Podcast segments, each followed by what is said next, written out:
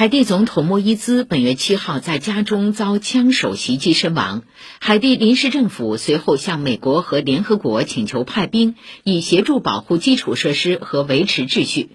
白宫方面先前说不排除派兵可能性。拜登15号则在白宫记者会上做出明确表态说，只会把海军陆战队员派到美国大使馆，向海地派遣美国军队当前不在议程内。